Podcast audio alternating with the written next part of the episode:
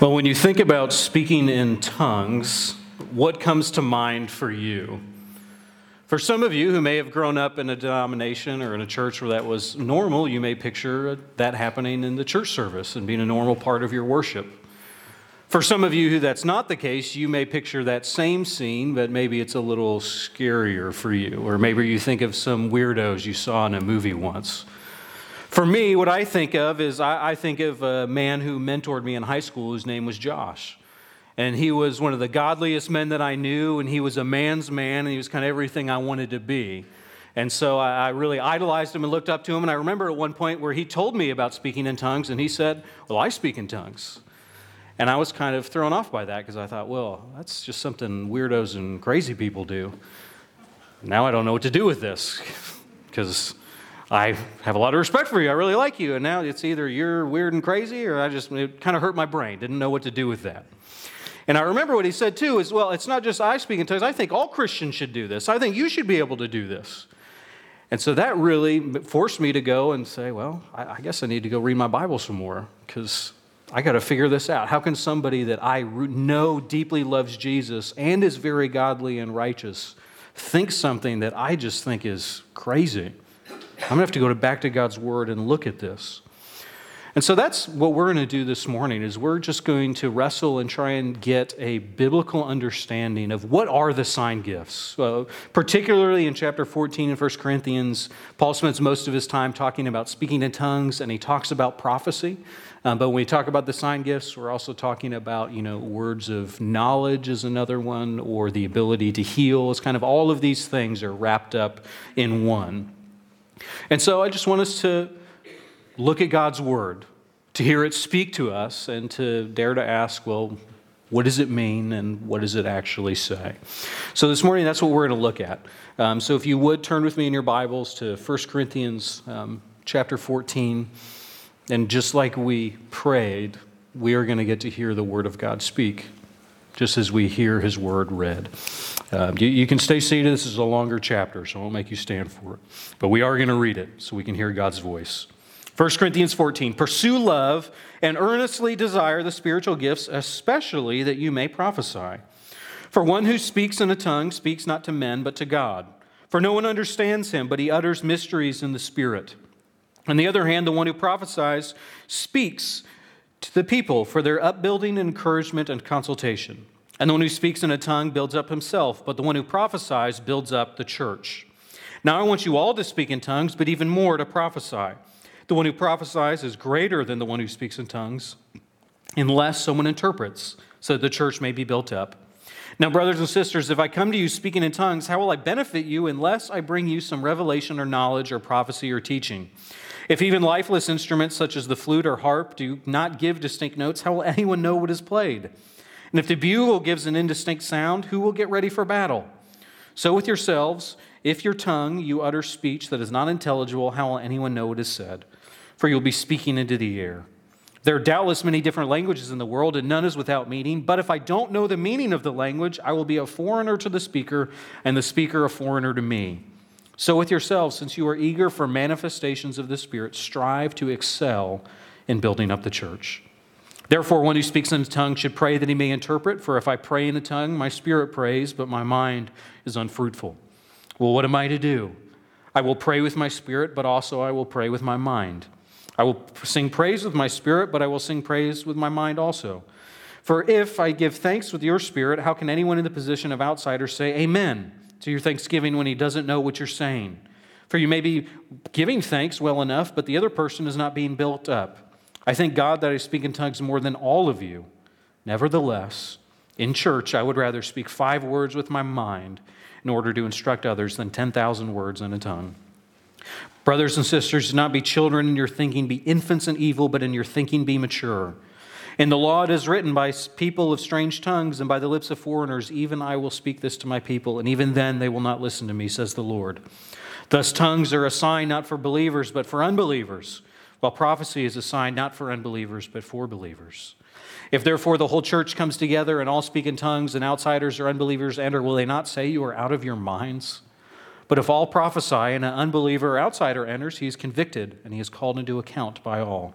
For the secrets of his heart are disclosed, and so falling on his face, he will worship God and declare that God is really among you. What then, brothers and sisters, when you come together, each one has a hymn, a lesson, a revelation, a tongue, or an interpretation? Let all things be done for building up. If any speak in a tongue, let there be one or two at most, three, and each in turn, and let someone interpret. But if there's no one to interpret, let each of them keep silent in church and speak to himself and to God. Let two or three prophets speak, and let the others weigh what is said. For revelation is made to another sitting there, let the first be silent. You can all prophesy one by one, so that all may learn and all may be encouraged. For the spirits of prophecies are subject to prophets. For God is not a God of confusion, but of peace. And as in all the churches, the women should keep silent in the churches for they are not permitted to speak, but should be in submission. This the law also says. If there is anything they desire to learn, let them ask their husbands at home, for it is shameful for a woman to speak in church. Or was it to you that the word of God came? Or are you the only ones it has reached? If anyone thinks he is a prophet or spiritual, he should acknowledge the things that I am writing to you are a command of the Lord. If anyone does not recognize this, he is not recognized. So, brothers and sisters, eagerly desire to prophesy, and do not forbid speaking in tongues, but all things should be done decently and in order. The grass withers and the flower fades, but the word of God stands forever. Let's pray. Lord, I just pray that you would open your word to us. Lord, I thank you that we have the ability to hear your voice spoken every Sunday and every day that we choose to open and read your word. Lord, I pray that we would be listening this morning, not to my words, but to your words, Jesus. But would your Holy Spirit open our hearts? Would he loosen our ears? And would you give us the ability to hear what it is you have to tell us from your word? We pray this in your holy and precious name. Amen. All right, so point number one, uh, we're going to talk about tongues first. And what we'll see in your notes is that tongues edify the individual, but worship should edify the body. So, tongues edify the individual, but worship should edify the body. So, first, it might be helpful to define or explain well, what is speaking in tongues? What, what do you even mean by that? Some of you may be more familiar, some of you may be less than, some are somewhere in between. Well, this is one of the difficulties that it comes when even talking about speaking in tongues because Scripture itself describes it in a number of different ways. There's a lot of different options, there's a lot of different ways that speaking in tongues is used. And so you can't really, I don't think you can just say, well, speaking in tongues is blank. Well, it's not always blank, it's also sometimes this one. The first thing that it is is tongues primarily, most often, the way Paul seems to use it, is appears to be speaking about prayer. It's some kind of unintelligible speech or babbling, much like if you're here early and see Calvin running around and causing a ruckus. He's talking more, but there's still plenty of babbling, and that's kind of what tongues is, at least audibly. It sounds like a child babbling, or not like a child, just something you don't understand. But verse 2 tells us, you know, for the one who speaks in a tongue speaks not to men, but to God. Well, that's prayer. See, when someone is doing that, they're not talking to you or me, they're talking just to God. That's why no one else can understand him. He's uttering mysteries in the Spirit. So, this is why some, when they're speak, talking about speaking in tongues, will refer to it kind of as their private prayer language. Because they're acknowledging, well, this is just between me and God. I know you don't understand what I'm saying. I don't understand what I'm saying, but God understands. That, that's what I'm doing here. So, that's the first thing that it is. And some will say, you know, maybe it's an angelic tongue, but, you know, I don't know.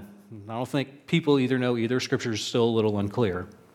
Another thing that t- speaking in tongues is, is it's speaking in a known language. It's there are instances where the person who is speaking in tongues and then somebody else comes in the room and they're, it's another language, but it's a language they know. And to them, it doesn't sound like speaking in tongues. It just sounds like they're hearing their own language. This is what happens at Pentecost when the Holy Spirit descends for the first time on the 12 apostles and in the 500 in the upper room, or the 120, I think, and then they all go out and they're speaking in tongues. And there's a massive crowd who's made the pilgrimage to Jerusalem, and all of them from all over the world and all of their different languages, and, but yet all of them can understand what's being said. And they're confused. Like, wow, how, how do they speak my language? I was the only one here from that. And that is at least part of what speaking in tongues is. So that's another example. And the last example of what it is is it appears to be a kind of prophetic speech. at least when it's interpreted. So when it's just no one knows what it is, it's a private prayer language. When someone who is a foreigner knows what it is, it's clearly their tongue and it's their language, their understanding. But then if someone speaks and no one knows what it is, and someone stands up and says, Well, I understood what that is, let me interpret that for you, then that is when whatever that speaking in tongues was is now prophetic speech. And even though it sounded like gibberish, to one, now that it's been interpreted, it's something else. What I mean by prophetic speech is saying, okay, well, here is a prophecy from God.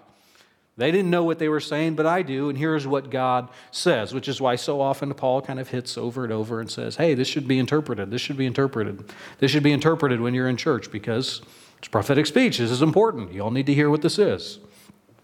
So in this instance, tongues is really an instance of prophecy, but nobody understands it yet until it's interpreted. So those, that's kind of a general idea of what I think speaking in tongues is. But so what do we do with that? How do we, how do we worship with it? If tongues is still around, which we'll get to that in a moment, but if, let's assume that it is for a moment. Well, how should that happen in the church? How should this happen in the church in Corinth? Well, the first thing is it needs to be edifying. Because, yes, especially tongues, primarily the way he talks about it, Paul does, is hey, I'm glad I, I pray in tongues all the time. I pray way more than all of you in 10,000 words. But, you know, what's more important is you hear me speak. So, because that's just building myself up.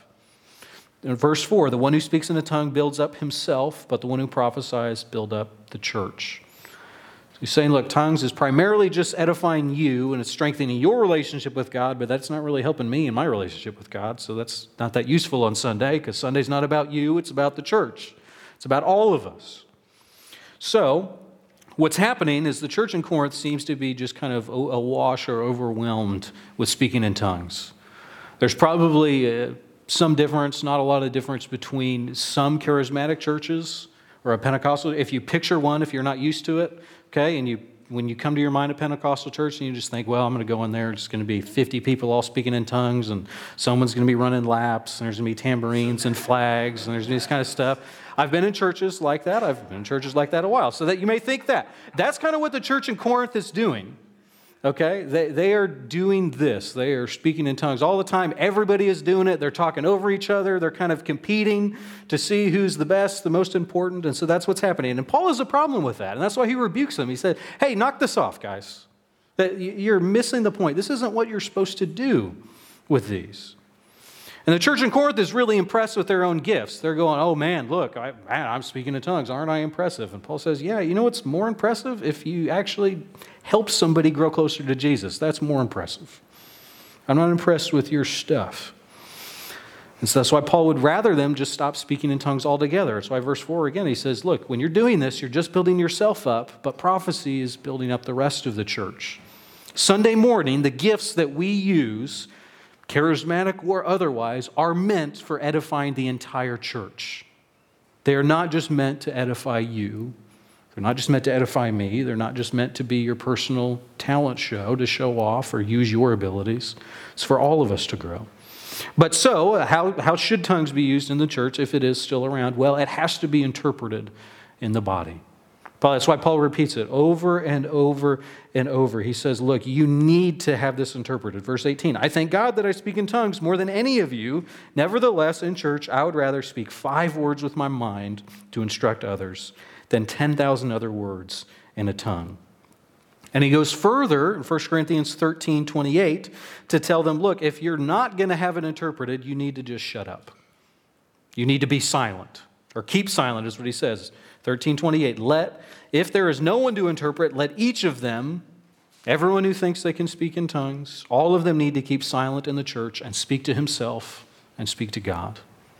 He's not saying don't he's saying well hey if if no one's interpreting it then it's clearly just prayer that's clearly just between you and god and then you just need to be quiet. You need to stop. So without and so anytime and what this means this, this is one of the funny things for me is for, for those who will say, yes, like the tongues is normative, this is still around, which again, we're going to hit that in just a second. And we'll say, well, look at God's word. It doesn't say that it goes away anywhere, so this should be normal. Read God's word. Say, yes, I, you know, okay, well, let's also look at God's word. He says if it's not interpreted, that you need to be quiet. So let's not just cherry pick the pieces of God's word that we like, which we all do. We all need to admit to that. But so anytime you're doing that, and it's not interpreted, you're not obeying Paul's command. So here is the main question, I guess, is this. So what do we do?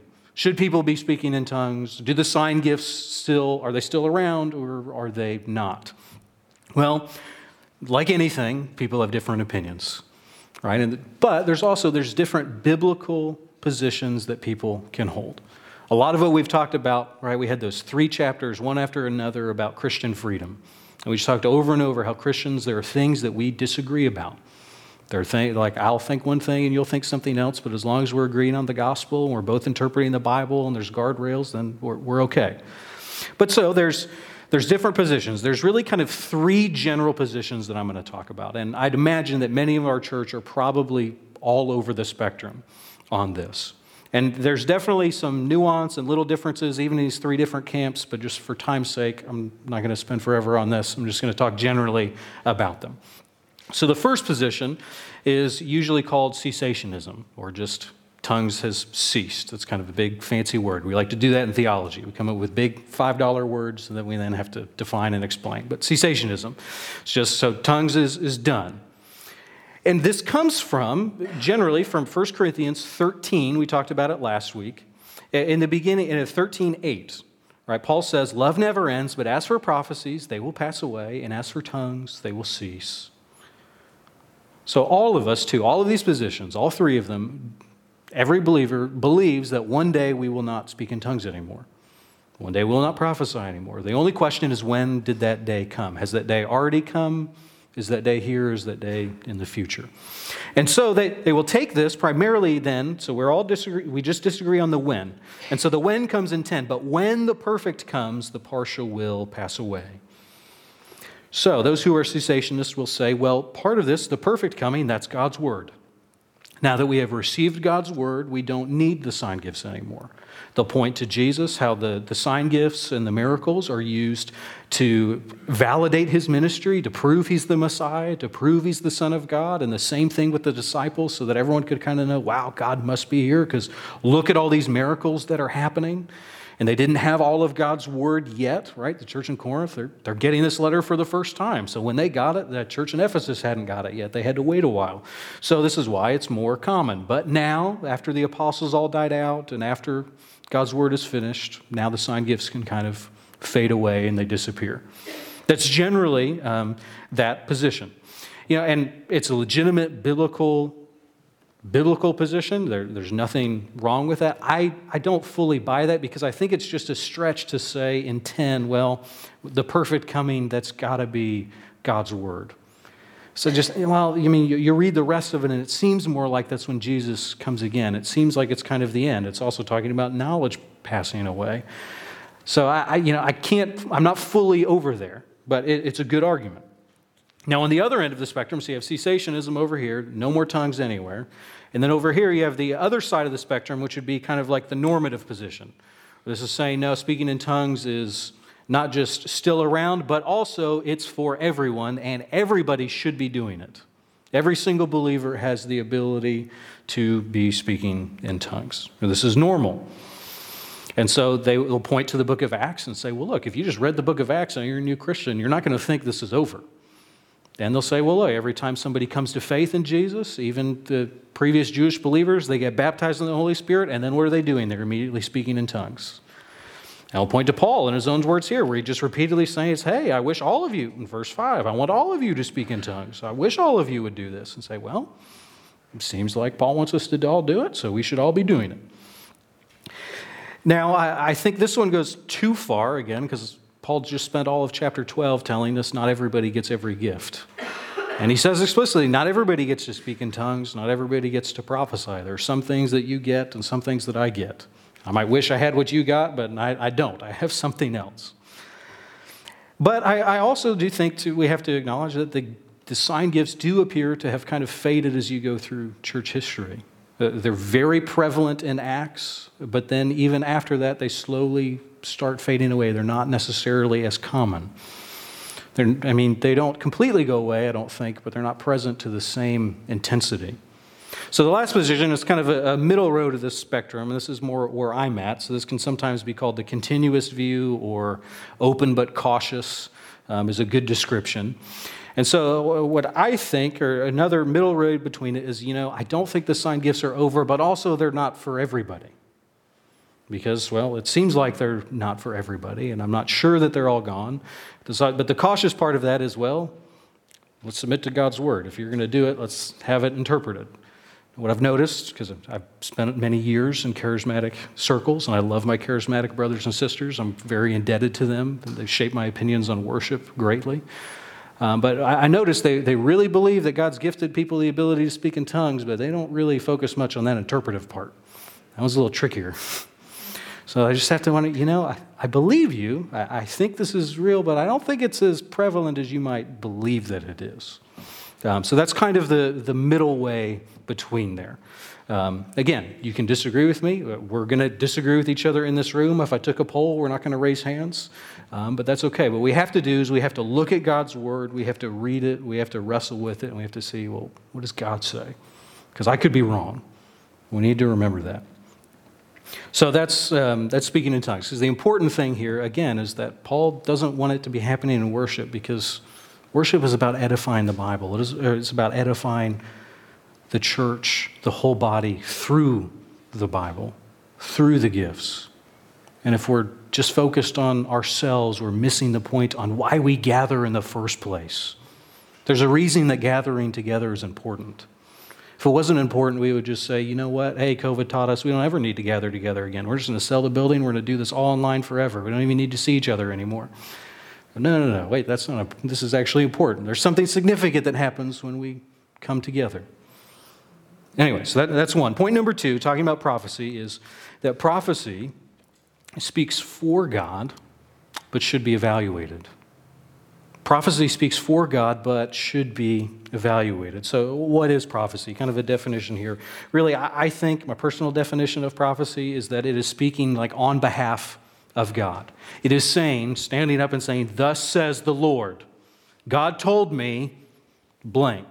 And you can, that is from God. That's not from me. Well, not my definition, but that's, that's, how, it, that's how it is. That's kind of how prophecy is used. And that's why we have to be careful with prophecy. So I am unwilling, like some others, and the cessationist view will say, because prophecy pops up so often, they'll just say, well, preaching and prophecy are the, the same thing, basically the same. So you take a spiritual gift test. If you ever taken one of those, and maybe it told you, hey, you have the gift of prophecy because you filled out some questions. And you go, wait a second, uh, I don't know about that. I haven't prophesied anything. I don't think I'm a prophet. Um, and that's why I think we have to be a little careful with it. I don't think it's exactly the same thing. And we also have to be careful because it's a dangerous thing to declare that God has spoken. It's a dangerous thing to get, to get up here like I do every week. That's why I will be judged greater than any of you uh, in the last day because I, I'm up here saying and trying to explain God's word. But when you go a further step and I say, hey, God spoke to me last night and here's exactly what you need to do, okay, if that, that's scary because if that's really from God, you need to obey it. And if you don't obey it, you're in trouble. If it's not from God, then I'm in trouble because I just said I was speaking for God. Now, there are some similarities um, with prophecy and preaching, but they are different. What, what I believe preaching is, is preaching is just explaining the previous revelation from God. Think of Ezra when they built the temple again and then they opened up God's word and they read it all. Okay, you might think that I read too much because I just read a chapter. Well, they read all of Genesis through Deuteronomy. So they had to sit through all of Leviticus kind of in, in one go. And then what happened after that? Well, then they got up and they explained it. Think that's what preaching is. that's why we read God's word in large sections like that, because I don't think preaching is me telling you anything. It's just I'm going to read what God said, and then I'm going to try and explain it so you can understand what it means. I'm not going to tell you anything else. I'm just trying to go through it. And so it's more focused on explaining God's revelation than giving new revelation. But like all prophecy is preaching, right? Because it's speaking for God. It's explaining what God has said. But not all preaching is prophetic. Prophecy is preaching because it's telling us the things of God. Some preaching can become prophetic, can be, when it's speaking God's revelation. If, if really, if I'm standing up at moments like sometimes I have and say, hey, you know what? I really think as a church, God wants us to blank. There's a sense in which that's prophetic, or I'm daring to say that this is what God has said. So I don't think that happens all the time, but sometimes that does. So, how should this happen? How should if people are prophesying or, or giving a revelation from God, saying, God has revealed this to me, I want to tell you about it? Well, one at a time. That's the end. Kind of 26 through the end, this Paul hits us. He did the same thing with tongues. You all need to speak one at a time. 27. There should maybe three at most. 29, two or three prophets should speak, and the others weigh what is said. And 31, you can all prophesy one by one, which is kind of funny. And 32, and the spirits of prophets are not subject, or are subject to the prophets. He's saying is you don't get to use God as an excuse for why you got to talk over each other. God's a God of order. He spoke to you and he spoke to one other one, then God knows how long someone else had to speak, so you can wait your turn. This is okay. And so, three at most. Not everybody gets to stand up and give their opinion on prophecy. This also seems to mean the Holy Spirit can control himself. Okay, he's not crazy, he's not going off filling everybody up with all sorts of things. But the important thing as it comes to prophecy, again, is that prophecy needs to be evaluated and judged by Scripture. And this is also true of preaching. I think every single time somebody stands up or somebody tells you, hey, God told me blank, you need to evaluate that. You need to stop and think about that. This is too, this is a sense where wherever we're at on that spectrum, right, all of us still kind of believe that God is speaking to us, right? Because He sent us the Holy Spirit. We have a relationship with God. He communicates with us. He still reveals things to us. So anytime we, we say, hey, I think God told me this, or hey, maybe God wants you to do this, we need to stop and then evaluate that. You can't just take that for what it is. Oh, well, if you said God said it, that must be it. Sometimes Christians use that too, don't we? You say, well, God told me this, so now you can't tell me I'm wrong because I said God told me. It's the trump card. I win. That's not it. So, how do we evaluate it? Well, there's a number of ways that we evaluate and judge prophecy, or we evaluate and just judge. Has God really said that? First thing is we do is we compare it to God's word. We go back to the source. I hope that's what you're, you're doing as well. I love even when I wrench in verses and I hear pages flipping or I see I look out and I see you're not looking at me because you're looking at his word. I'm assuming, hopefully you're not just tired and falling asleep, but that you're reading the word and saying, well, he said that. Do I see that? Is that here or not? Well, I think maybe that actually could be another way. That's what we need to do. We need to look at God's word. Does it contradict anything? Is there something that we declare or I've declared, and then you go, well, no, I think you forgot about this verse. This verse seems to say that that's not right. Does it line up with Scripture? Is it confirmed with Scripture? If I say, hey, God wants us to do blank, and then you go and read and say, oh, wow, here's a verse where God actually commands us to do that. Yep, seems like that would be something that we should do. So it's always a good place to go. And you think of examples where you have, um, have people who will come and Think of one who came and said, You know what? God spoke to me and he told me it is okay for me to leave my wife and go marry the woman I'm having an affair with. God told me. You go, Well, let's look at God's word first. That doesn't line up with what God's word says.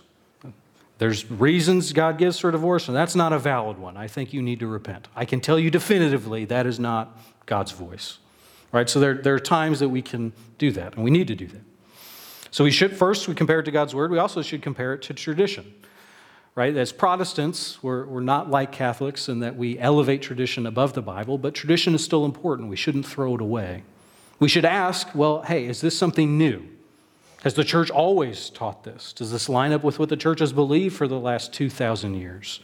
Especially if someone's saying, hey, I've got a new interpretation of this verse. And then you go and you look, you say, wow, no one for the last 2,000 years that we've been writing books and books and books and had preachers and preachers and preachers about the Bible, and no one's ever had your opinion before.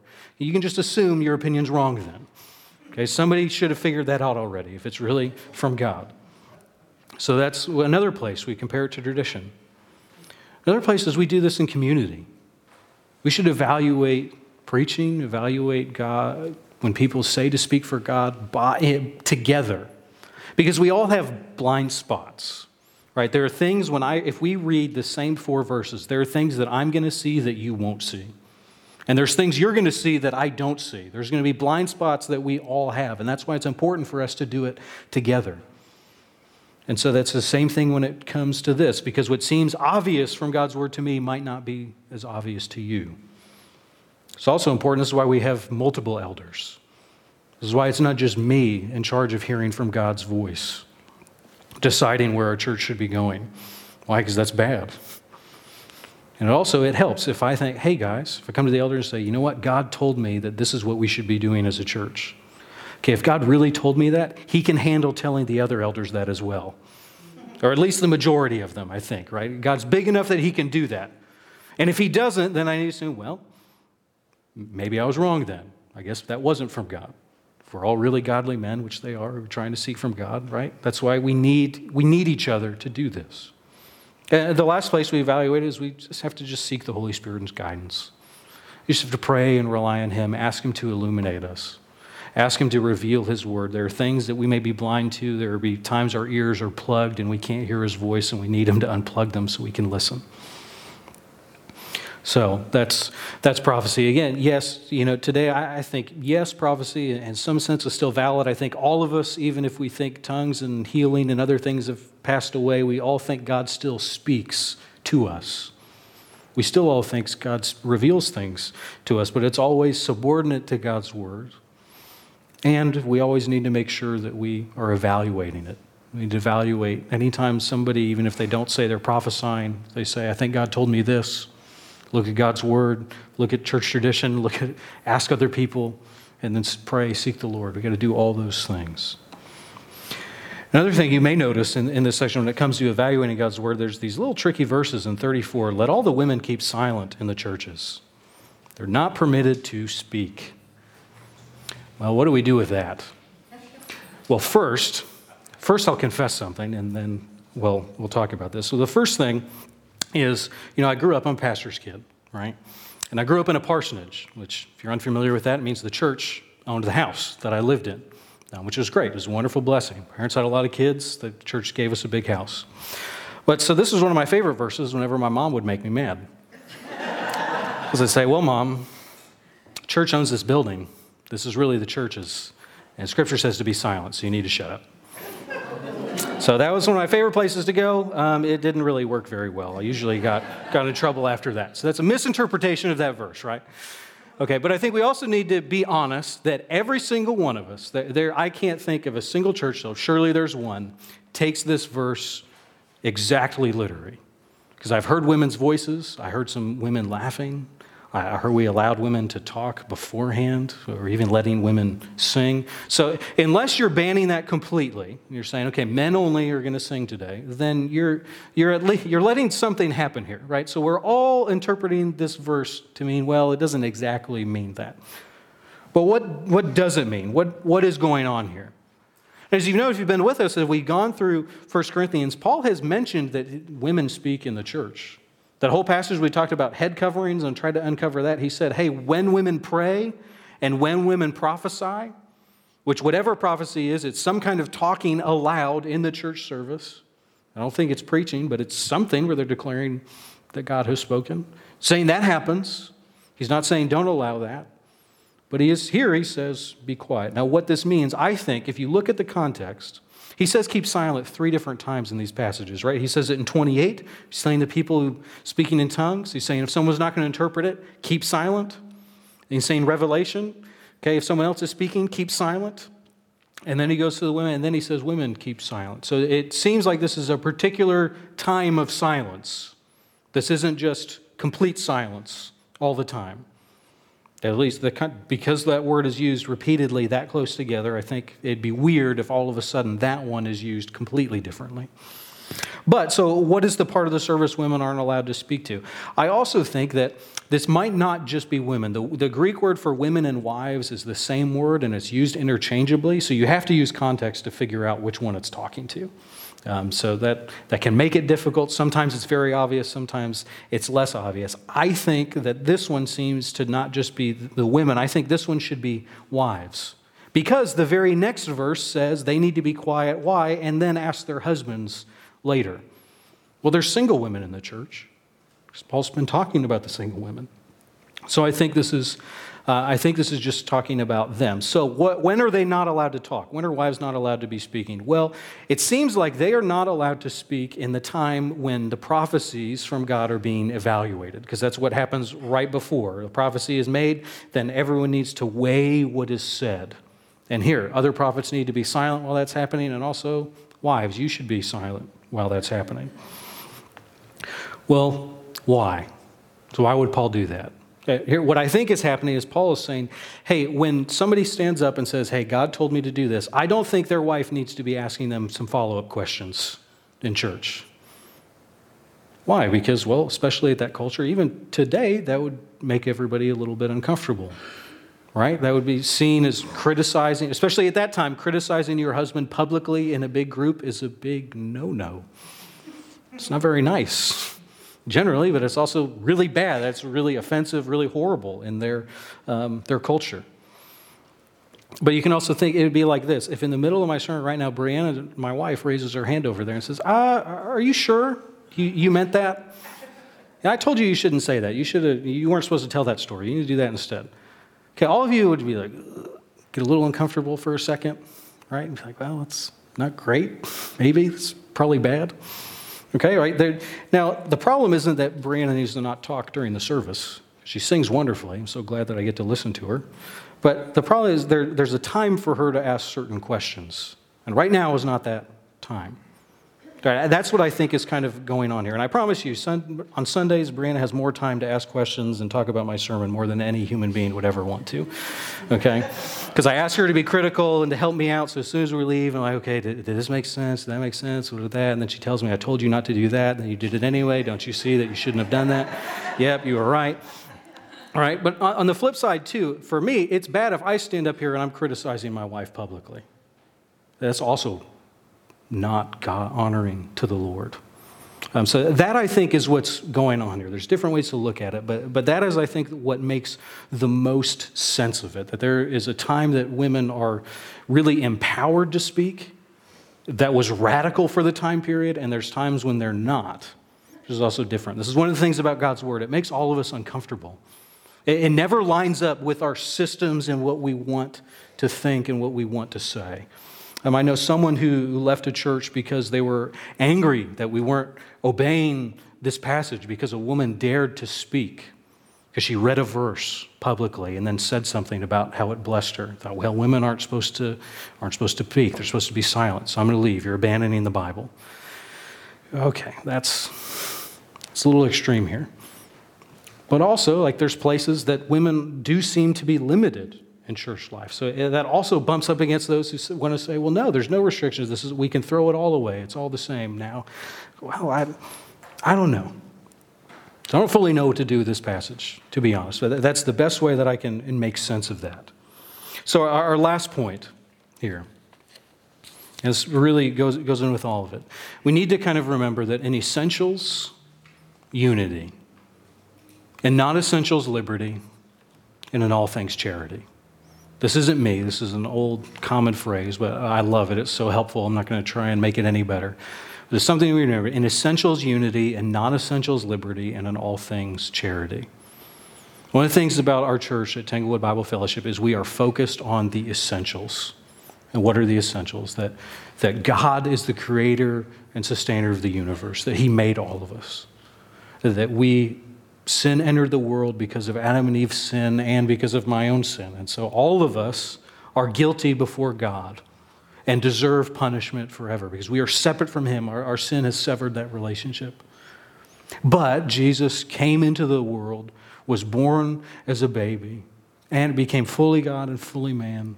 Well, didn't become God, He was God, became man so that He could not just pay the penalty for our sin paid the price that we don't have to pay, but also gave us his own righteousness, gave us new life so that we can be made new and we can follow him and worship him forever.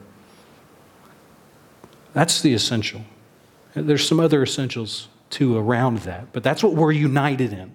We cannot disagree about that and still be believers. You can't tell me, well, Jesus was just a nice teacher and still be a Christian, at least not the same kind of Christian that I am and say not one at all. You got to take Jesus' word seriously. Or another essential that God's word is authoritative and trustworthy. We have to listen to it. Those are things that we, we can't disagree about and still be on the same team. They're too important. So we have to have unity around the essentials. Now, the non essentials, most of what we've talked about this morning are, well, our tongues, what is tongues? How do you define it? Is it, should we be doing it all the time? Should we not be doing it? What about prophecy? That, that's a non essential. So, what does that mean? That means you can have a totally different opinion than I do. and we can still come together and worship Jesus and sing together and have unity. You have to leave the church because you don't like what I said about that. If you do, that's, that's a problem, I think. Right? So there's things that we can we should have liberty about. But in all of these things, we need to have charity. There's another old word for love. We just talked about love last week.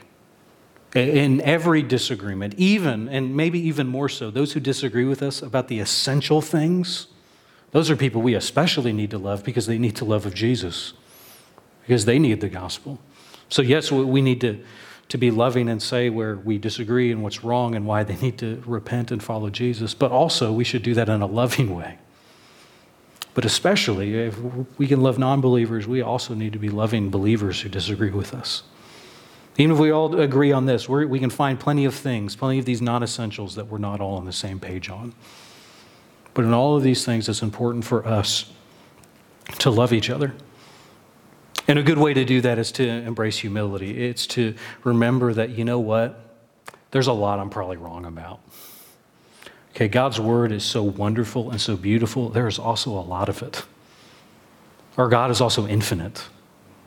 And there's so much of theology, even with all of my degrees that I've studied, there are things I feel like I've barely scratched the surface of. There's books of the Bible I feel like I barely understand. There is plenty of non essentials and places that I am still trying to figure things out, or that all of us are, and all of us have some different of opinion somewhere. What that means, that's a big bucket. So I am wrong on at least two of those things. Okay, I don't know which two, but I'll give you two. Two of those, uh, God will correct me, and I'm wrong on. No, there, gotta admit, there's way more than that. I, I could be totally wrong on a lot of what I've said this morning.